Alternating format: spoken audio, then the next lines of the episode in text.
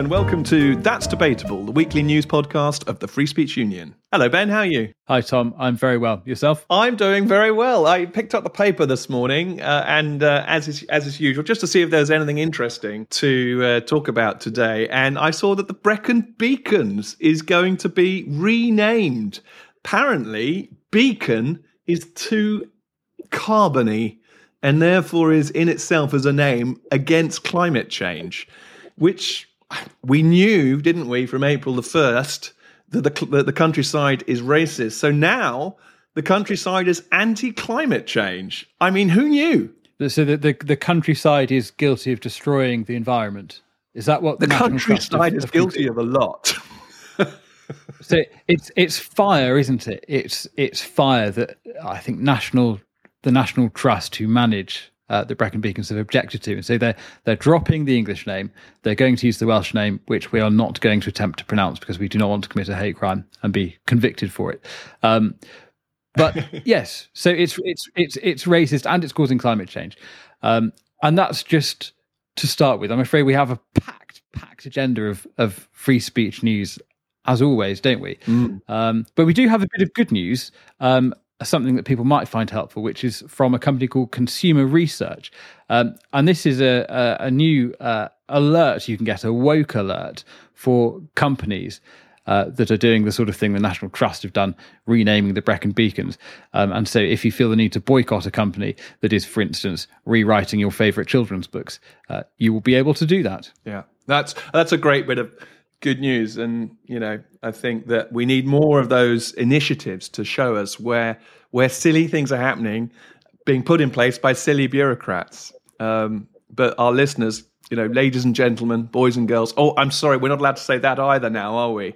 Ben, after a teacher got in trouble for saying good morning, girls. So I don't know how we refer to our listeners, but uh, we might carry on saying ladies and gentlemen, I think we, we we could come up with a gender neutral coinage if anybody feels terribly offended. Yeah, and uh, I apologise for any offence I might have caused by saying ladies and gentlemen, boys and girls. Well, the thing that has wound people up, it's wound me up, it's wound you up, Tom. I think it it's irritated everybody I've spoken to about this beyond measure. Is the rewriting, the editing of PG Wodehouse, and this is the frankly horrifying news that Penguin Random House uh, have well they've done two things. They've added a disclaimer saying please be aware that this book was published in the 1930s and contains language themes and characterizations which you may find outdated. And therefore in the present edition we have sought to edit minimally they say words that we regard as unacceptable to present day readers. So they've gone through i think two novels so far that have been identified. Um, and begun this process of tampering with the text. And this is not, oh, people got very cross about Ian Fleming, about Roald Dahl, and so on. Uh, with respect to Ian Fleming, he's not P.G. Wodehouse. You're interfering now with one of the top, top, top writers in the canon mm. without any sense of embarrassment at, at having done so. Mm. I, Are you livid, Tom? I am absolutely incandescent, I think. I'm trying to think of a good PG yeah. Wodehouse phrase that I might be able to use because I remember stumbling across the books. Obviously, I think I'd already seen the uh, uh, Fry and Laurie version on the television before I, I read my first P.G. Wodehouse. But when I stumbled across the books, I was astonished at the way he could turn phrases, he could turn uh, little ridiculous situations on their head with just a clever use of a few phrases, a few words, and would have you crying with laughter. I, I think on one occasion I happened to be around, um, sitting around a hotel pool, and I and my friends were embarrassed for me. they, they, suggested I go I go and read the book indoors because I kept bursting out in laughter. You cannot play with PG Wodehouse. You don't have no one should feel they have the right to play with someone who could create that and dance with the English language in the way that Wodehouse did. And the Penguin Random House, they just don't. They they seem to have absolutely no sensitivity whatsoever mm. to the right of an author to have their work protected after their death and the fact that they might they might own something they might own the copyright to work but they have absolutely no moral right to begin tampering with it. The, the strange thing for me, and I'm, you laugh at me, Tom, when we finish broadcasting, because I always manage to shoehorn in some obscure historical reference. But I, I've been listening to another podcast about uh, about Byzantine history on Saturday, and uh, th- there was a, a, brief discussion about uh, zealots in the early Christian communities wanting to destroy uh, non-biblical classical works, and that there was a debate about this, and and and uh, most people felt that that should not be done. But nonetheless, there were some zealots who who felt that these works had absolutely no worth whatsoever. And then I open my newspaper and see that that here we are, fourteen hundred years later, and exactly the same debates are going on um, because because this is deemed to be in Penguin's word unacceptable to to a modern day audience. So I, I, think there's something comforting in the fact that we've gone through these periods of of zealotry um, and and of purging of literature and art and have have emerged from them. But it, it obviously is just it, it just seems to be innate to human societies that every every so often there are groups of people unfortunately at the moment it's a group of people with a lot of cultural power who just want to to purge things that don't accord with their own sensibility yeah, it is comforting to know that we pass through these periods, that there has never been a time of um, purging or a time of censorship that hasn't ultimately come to an end. But it comes at a cost because I think that often these, these periods of time last far longer than we might first certainly than we want them to, but also than perhaps we expect them to. If you live through a time of cultural upheaval, it it feels like a very very long time. Instead of being 10 years it's 20 years. Instead of being 20 years it's 50 years or, or whatever. And so you you have to learn to live with it. Um, but this this this is part of pushing a narrative isn't it? Again we've seen it with these these books uh, and and and it's the same seems to be the same same narrative. And we need we need and we'll come on to this in the next item actually but we need to realize that there are more there's more than one way of looking at the world um, and and that's what depresses me about the, this book censorship I have this theory that Tom, you and I were just speaking about a moment ago, that I've, I've purloined and adapted from Ian Kershaw, um, that that there is not actually a demand for P.G. Wodehouse or Roald Dahl or Ian Fleming or the Brecon Beacons to be renamed, for, for any of these things to happen. There isn't actually a, a sizable body of opinion that's calling for these things to take place. But if you're running the National Trust, if you are a top executive at a publishing company, you are working towards the woke. You're anticipating what the demands of social justice are going to be. You're working towards this overarching program that's captured every institution from the civil service to the universities to the police. And you're trying to further its objectives. You've stopped serving your customers or the taxpayer, and you're serving only this ideological agenda, what we call woke. Um, and I think this is a this is a textbook example um, of that. And we long for an episode, don't we, where we're not having to talk about classic text being rewritten because it's hard to see what the end point is. If if if you're happy to tamper with with Wodehouse, where do you stop? And I'm sorry to say, Ben, but this uh, this leads us on quite nicely to the. Uh, uh, the fact that the, the narrative we've talked about, yes, we've talked about it on books, but we've also now seen it, and it's it's it's not a new thing for our listeners, I'm sure, uh, hitting the theatre, hitting the stage, uh, and other areas of the art and arts. And we did see um, in the last week Martin McDon- McDonagh, who is the director of In Bruges, amongst other other great films. Uh, and also um, a very interesting play that's that's coming up again called The Pillowman. That's going to be in London in the next couple of months. Uh, it's a, it's about totalitarianism, actually, ironically enough. But he's he's been saying that the theatres have been rejecting his plays because he won't agree to change their language. And he describes the situation as a major problem. He says that theatres are actually becoming quite a dangerous place for writers. And in you know, talking about who's where's this coming from, he he thinks that some of it's clearly coming from those in authority. You know, governments are becoming increasingly more scared of dissenting voices. Um, but what I find curious is that this book, The Pillowman, which I, I, would like to go and see, is coming up in, in June, or this play, The Pillowman, is all about um, art, keeping art alive, keeping your writing alive after you die, and not letting people change it. Um, because he's also going to try and change his uh, will, I think, or, or at least find a form of words which will stop anyone from doing the sort of thing that's happened to Roald Dahl, the sort of thing that's happened to P.G. Wodehouse, and protect his work from the censor's pen. Um, so yeah, it's it's it's hitting it's hitting the theatres now, the plays and the venues who are who are who are who are knocking plays off and not letting not letting writers say what they need to say. And I think that you know, Ben, I, I went back to I actually went back to an article I found from 1981 uh, it always makes me think of the Eastern Bloc. I went back and had a look at uh, what censorship w- was like in Poland for people who were putting on plays, for people who were putting on pieces in the theatre. And I found it really quite moving um, because that was very obvious censorship.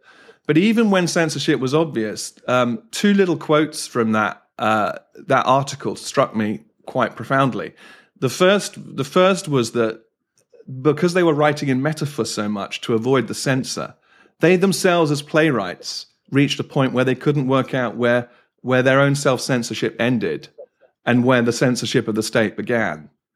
And and the second thing, which is kind of coming up against this idea of homogenization, um, it was very close, obviously, to the end of the world, World War II. And one of the quotes in that article says that you know, in World War II, there was a loss of individualism and independence. The fascists, i.e., the Nazis, dressed people in the same clothes and made numbers of them. And if our civilization shows one model as being suitable for everyone, it too becomes totalitarian. And so I found it really, going back that far, Ben, I found it really moving to see how people were fighting censorship and the sorts of problems they were grappling with at the time. It, it reminds me a lot of the idea um, that following the Satanic Verses episode, that the West has internalized the fatwa and internalized the idea that making a cartoon of Muhammad or um, writing about him in an unflattering way is inherently problematic to use that word and it's something that ought not to be done or something that if you do it you're basically inviting trouble mm. and shouldn't really be uh, responded to with very much sympathy and I, I, think that idea i'm afraid has been internalized to, to a great extent mm. but speaking of, um, uh, uh of of of the the other side of the iron curtain i think one concept that I find very current is the idea of preference falsification. The idea that if you're living under the Soviet system in Eastern Europe, uh, in East Germany, and so on, that that you pretend that this system is what you want. Yeah. Um, and you're in a group and a society of people who are all pretending that this system is what we want. And I think when you're looking at, say, theatre managers or or publishing staff or whatever, if you think that everybody else wants the system that is currently in place, you are also going to pretend to want it, which then, of course, creates the impression of uniformity, of complete ideological conformity yeah. um, and consent. Um, and w- what you see when the wall comes down is the complete collapse, of course, of that preference falsification. And so I'm longing for a Berlin Wall moment uh, in the arts, in publishing, in theatres, where people finally start to say, well, actually, no, this isn't what I want. I don't believe this. You're welcome to. I happen not to. And I think as soon as that impression, I suspect a false impression of conformity uh, is broken, I think the whole edifice could collapse quite quickly. But it requires people to speak out calmly, politely, reasonably. But it does require people to speak out. But what, I think, I, I think, Ben, on that is that the arts, the theatre, is so fundamental to making that happen. Uh, you know, when you go to see something in in in the theatre, you're very much in the now and it takes you away in you know from your everyday worries and, and raises your eyes at the same time to, to sort of some of the bigger narratives. And and tr- and speaks at its best it speaks a deep truth to you. And the and so this is what worries me about what's happening in in the world of theater and plays. But that's that's where people wake up. That that's part of how people properly wake up and see what's really going on around them. And so you know i think that that's another element. That we're looking for that new dawn I'm I expect a lot of that may well come from the creative industry uh, and from uh, the theatres and and and authors and writers that we've been talking about. I just think about Shakespeare, Ben. You know, look at how Shakespeare has been used in so many parts of the world, in so many regimes, Richard III has been used to taunt Eastern European dictators. You know, a, a, staging of Othello in, in apartheid South Africa caused all sorts of trouble. I think A Midsummer Night's Dream has caused problems in Turkey, and Julius Caesar's caused problems in Brazil. I mean, you can go through all of his plays and you see the trouble that William Shakespeare has caused for whether it's totalitarian societies uh, proper or whether it's totalitarian societies that we, you know, things like wokeism and that sort of thing. Uh, Shakespeare has blown that apart. So, so art has power. Art has real power to make a difference here. I think.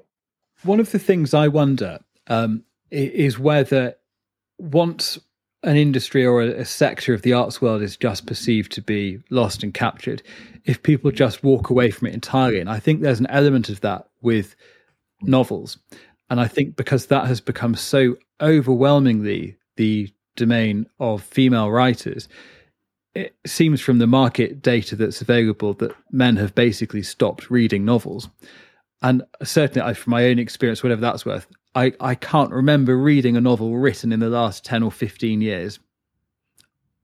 So I think theatre going might just be something that, that that stops for a large segment of the population because you just you, you're not interested in in the types of plays that can get through the firewalls of the of the captured creative process, which I think is a great pity. Or you're so. I, I certainly have become very suspicious of, of the theatre, very suspicious of novels that are recent, thinking, okay, I'll give it a go, but is it just going to depress me? Um, I, I, just one little point, just to make you laugh, Ben. I, I did. Uh, we, we were talking about trigger warnings. Uh, I didn't mm. realize this. I well, I, I, should have remembered it. But the very first trigger warning, I think, is in Midsummer Night's Dream, when in in the last scene, Act Act Three, um, uh, Bottom, I think they're worrying. They're going to do a play. They're going to stage a play, and they're worrying that there's going to be a sword and there's going to be a lion, and that this is going to terrify the women who are going to think there's actually someone being killed by a sword or there's actually a lion on stage. And so um, they come up with the idea of a little prologue before the play where they explain to the ladies that it's not a real lion, the lion is an actor, and they explain to the ladies that no one's actually dying on stage. And I thought, this is the first trigger warning. But of course, what's Shakespeare doing? He's completely laughing at the idea of a trigger warning, how absurd it is. So, you know, all of these things that we talk about today, they've been around, and the, the, the greater folks, the best of the best, have thought this all through. It's astonishing when you see how, how rich Shakespeare in particular is. There's nothing new under the sun. I've I've learned something. I've learned something very interesting, Tom. I had no idea. That's well, very interesting it, indeed. It I, surprised me. It surprised me. Anyway, we should we should move on, shouldn't we, to our next our next area.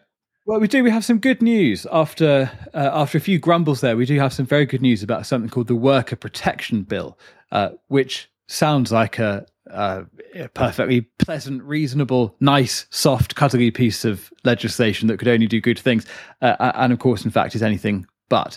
So this is a piece of legislation uh, that has only really received any scrutiny in the last couple of weeks. It was proposed by a Liberal Democrat MP and then snuck its way through Parliament. Uh, it was a private members' bill, so it was on debated on a Friday, uh, where most MPs are back in their constituencies. So it's been very quietly making quite rapid progress. And then it's been scrutinized now because, in large part, the FSU has been uh, sounding the alarm about this behind the scenes. Um, and also, the Telegraph had reported on it a couple of weekends ago um, about the huge harm this piece of legislation would do to free speech if enacted. So it would extend employers' liability for harassment to third parties. And the meaning of that in practical terms is if you are a pub landlord and you have a member of staff who perceives that they have been harassed, and we're not talking here just about sexual harassment, we're talking about harassment in the legal sense under the Equality Act. So if they if they feel they've been harassed because they've heard two women discussing uh, their gender critical views, the fact they don't believe with trans ideology. The bar staff who's heard that, who feels they've been harassed, who feels offended, can then sue their employer for not taking reasonable steps to have prevented that conversation from taking place in their pub. So that's just one example. The secondary consequences of this would ripple throughout society. The the harm to free speech, I think, could not really be. Um, I mean, it couldn't be captured neatly. Yeah, it, it, it, the, the harms are so profound um, the, damage it, it, it would do would be so great. Anyway, we've been warning about this. We've been speaking to MPs and peers about this, um, and it has been uh, criticised by many members of the House of Lords now. Uh, Lord Strathcarron, um, uh, Lord Frost, Lord Hannan, Lord, Lord Moylan, Lord Jackson, the Earl of Leicester. There has been a backlash against this piece of legislation now, and the good news is that the government um, looks now to be abandoning the bill. So what's going to happen now is that it's going to be uh, amended quite heavily. Our hope then is there will not be time for all of the amendments to be debated, and the legislation will, will run out of time, um, and will never make it to the statute. But um, Tom, it's just horrifying, isn't it? It it really is, and I think um, correct me if I'm wrong, Ben, but I think the reason that we managed to get the government finally to drop it was because there was a lot of publicity about about two weeks ago. It hit the newspapers, it hit it hit some of the, the news cycles, and we'd been working a lot in the background just to raise this with all with all those individuals, um, particularly that time in the House of Lords where the where the bill was. And um, I read a piece that said many in the government were surprised, very surprised at the backlash from the Conservative MPs in the Commons, um, you know, which is a testament to the uh, power and the effect of and, and, and the influence of the Free Speech Union, I think, and of all our members and all our listeners who are writing in and, and asking for our, our government to be held to account on this and the crazy side effect that this would have on free speech. So I, I really think it is important that we celebrate this. And, and as, as you say, Ben, I think that um, effectively the government's just going to kind of drop it when it comes back to the Commons. That's that's kind of where it's got to after this huge backlash against it. All at the same time, the Rishi Sunak was saying we're we're, we're not going to be woke. This was about to this was about to come through. So yeah, it, it would have been it would have been awful. I mean, the, the implications and the ramifications um, don't bear thinking about. We, we just thought about the ones we could think of. It's the ones we couldn't think of. you know what they would do to us. So a close run thing, uh, and hopefully we'll have further updates about in the next yeah. about that in the next couple of weeks and be able to confirm that the legislation is dead. And sticking with the theme of current legislation this week, uh, Tom, you want to talk about Northern Ireland? Yeah, um, I think this is this is really important. Um, uh, in it's quite a long backstory, and it concerns Northern Ireland. Back in 2019, the Northern Irish Justice Department commissioned a judge, Judge Marrinan, to carry out a review of hate crime legislation. And that review was published in December 2020 with the department, uh, the Justice Department, immediately accepting 22 of the of the just of the judge's uh, 34 recommendations, which included applying a statutory aggravation hate crime model, plans to make sectarian prejudice a hate crime, to include gen- transgender ideology as a protected characteristic, and also to allow for the legislation to be framed in such a way that more groups could be added to that list of protected uh, characteristics in the future we, we, we at the time the Free Speech Union uh, got involved, and we, we've written a briefing. Actually, it's on our website. Well worth a look. It was written in July 2022, um, and we we took we did some independent polling at the time of publishing that uh, with Lucid Talk, uh, and as a result of that, we found that only 12% of respondents felt that the government in Northern Ireland was doing a good job of protecting free speech. So that was one of the main headlines from our own look into this in July 22. But why are we talking about this today? Well, the, the government in Northern Ireland, or rather not the government, the um, the Justice Department, the issue is that there isn't actually a government sitting in Stormont, but all of this is happening. There's been a consultation, um, and uh, the government has, or the, the, the, Justice Department has now come back and said what they're going to do as a result of that consultation. And it seems they're just going to press on with most of what the um, uh, what the justice was recommending, even though in the consultation most of the individual responses were against. Uh, some of these rather chilling effects on, on free speech. So there's a real concern here that even when there's no government sitting in Stormont, we're seeing uh, free speech uh, being at risk of being curtailed with all of the, with this new piece of legislation. So it is very concerning, isn't it, Ben? just just to be absolutely clear about this, we have a situation where there is no government. Part of the country is being run by civil servants with no democratic input, oversight, accountability whatsoever, and they are proposing a piece of legislation that is or would be incredibly censorious and which is based on Scotland's Hate Crime and Public Order Act, uh, uh, which, and that is a piece of legislation that is so bad, hmm. so poorly drafted that it has been on the books, I think, for two years or or something like that. Yeah. And it hasn't come into force because the police are saying, well, we we don't have the resources to to enforce this. We have there's no way in which we we could comply with this legislation were it to come into effect. So it, it's an. It, I mean, it doesn't it doesn't bear thinking about, does it? And and the if you if you're not in Northern Ireland and you're listening to this, the reason you should care about it is because if we were in a situation where Scotland and Northern Ireland had a piece of legislation like this, a new hate crime bill, the pressure on England and Wales to follow suit, I think, would become immense. And of course, that is what the uh, the, the, Law Commission has proposed, isn't it? That yeah. England and Wales follow suit. Yeah. Yeah, and, and and Ben, it will be you know that would be a potential future battle that we at the Free Speech Union would would have to fight. So we really need to fight this legislation in Northern Ireland before it it sweeps into England as well. Um, but of course, in Northern Ireland as well, the, the, the, the, it's such a sensitive issue.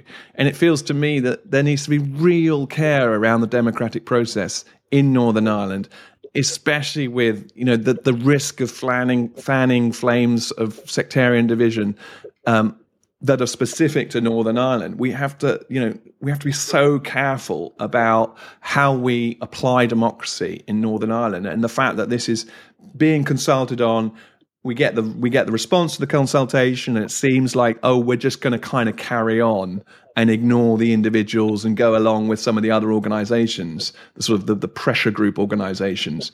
That is really concerning and i think that um, uh, we're going to keep a very close eye on this and we're going to continue to fight it hard uh, to make sure that we are listened to and that people responding to the consultation, because it's now going into phase two of the consultation, we need to be listened to so that free speech and free expression are protected.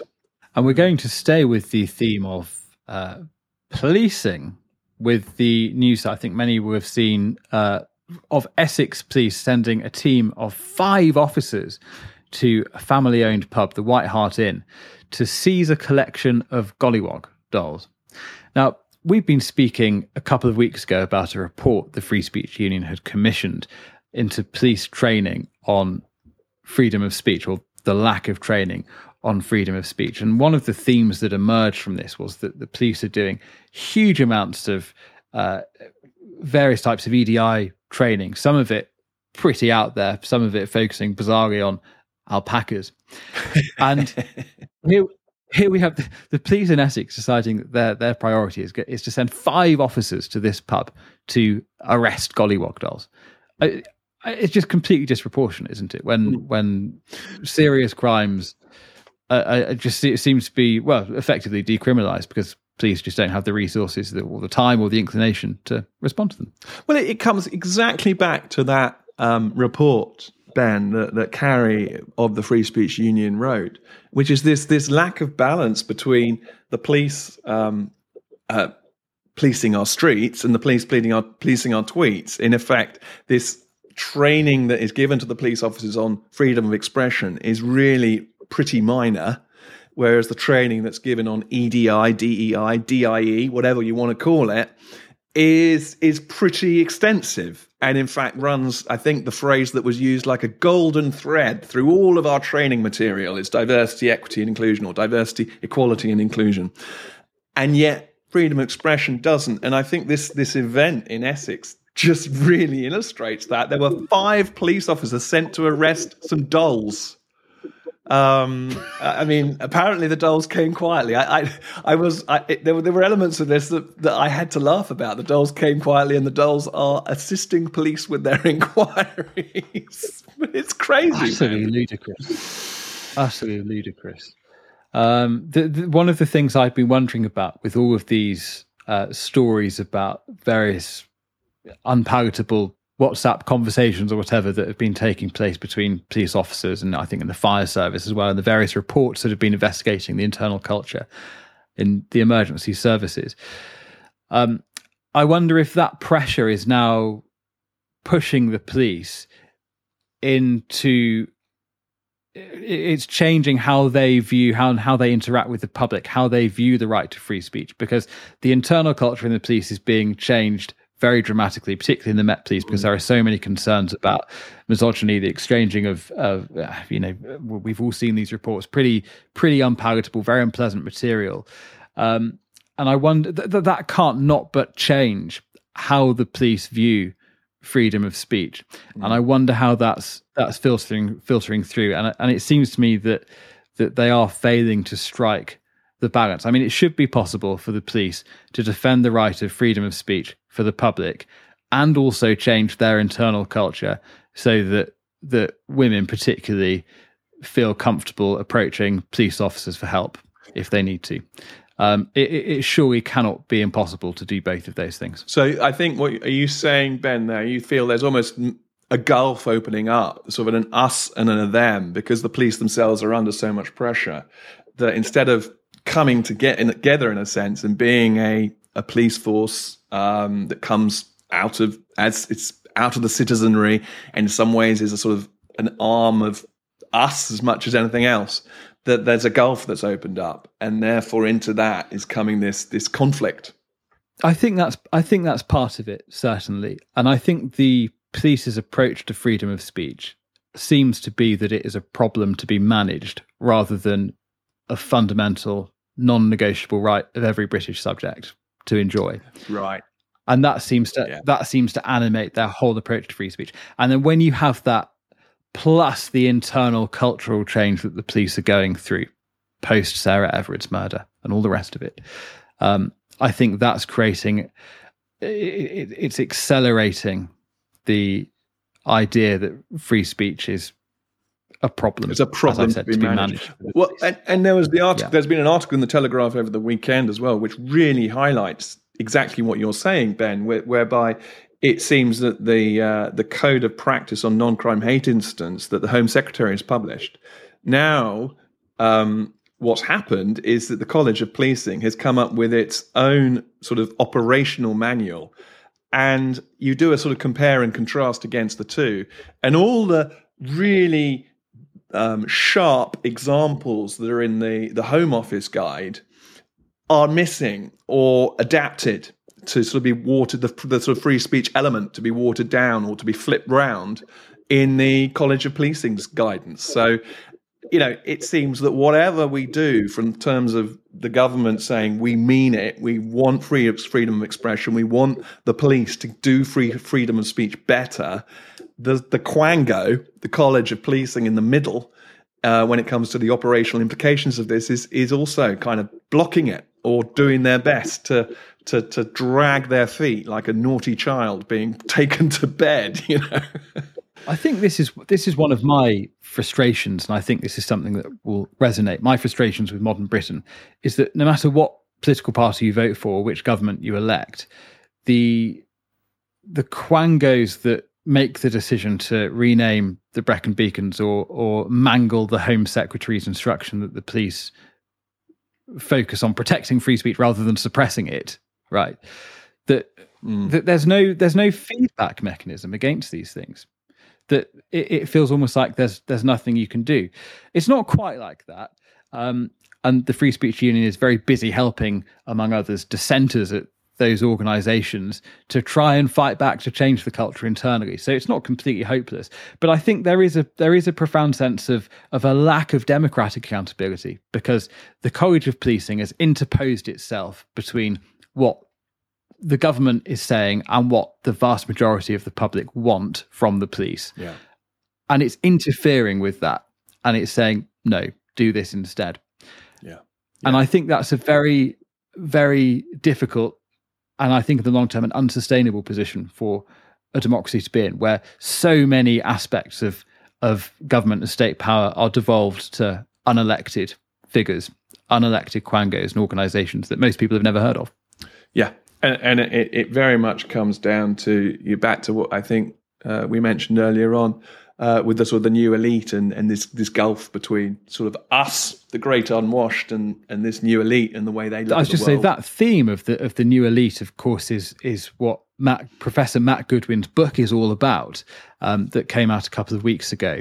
Um, and he's been monstered on Twitter for his thesis that there is a, a class of university educated, hyper liberal, out of touch people in charge of these these quangos and government departments and so on.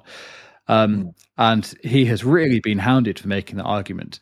Uh, so it'd be great to speak to him at some point about that. I think that that is a, a theory that that has a lot of um, explanatory power for the problems that that we see at the Free Speech Union when we're helping people who are really up against it in yeah. the civil service or a university or wherever because they have a view that you know, let's be clear, most people would not find controversial. Yeah. But in that institution is just beyond the pale. Yeah. Yeah. Yeah, no, I think I think that's exactly it, and it would be lovely. We'd be, we we are going now into that phase, I think, aren't we, Ben? We're going to try and get more guests onto onto this podcast and get some other voices on it, and and we're going to get some of our staff, fellow staff members coming along, uh, and also external guests, and and I think Matt Goodwin would be a fantastic guest to come along because, as you say, his his theories around the new elite are well worth delving into, whether you agree with them or not they they provide some insight into what's happening around us at the moment, um, and they give us an interesting perspective on it.